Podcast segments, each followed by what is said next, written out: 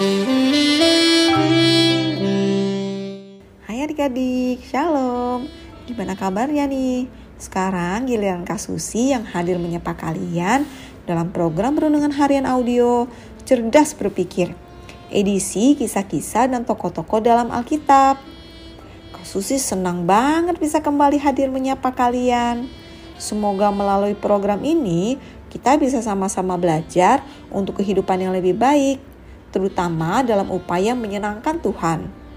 Hari ini kakak akan ngebawain renungan yang judulnya Kena Akibatnya. Kabar kematian Saul pun sampai kepada Daud.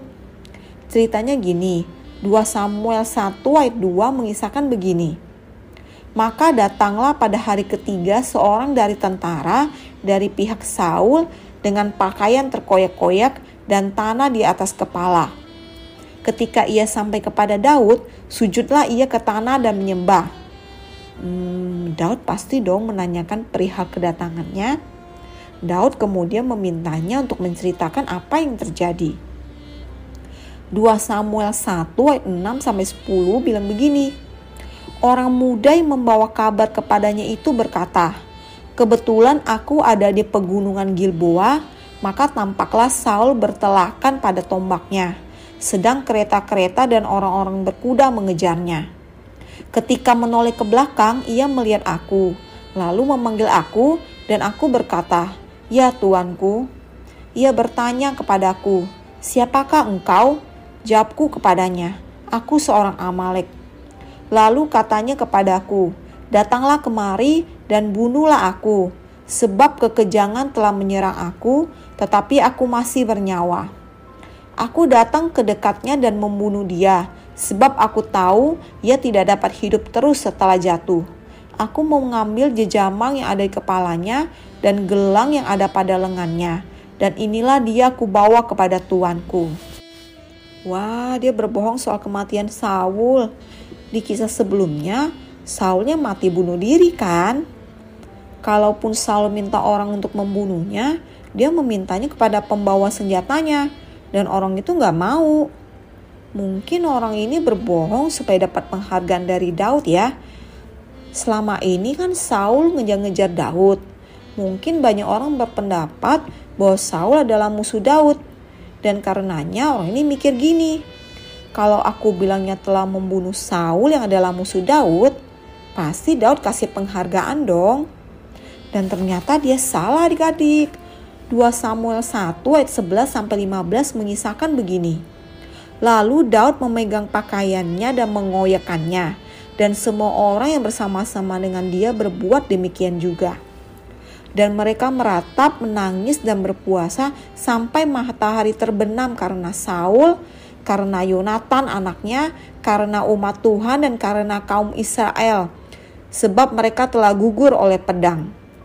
Kemudian bertanyalah Daud kepada orang muda yang membawa kabar itu kepadanya.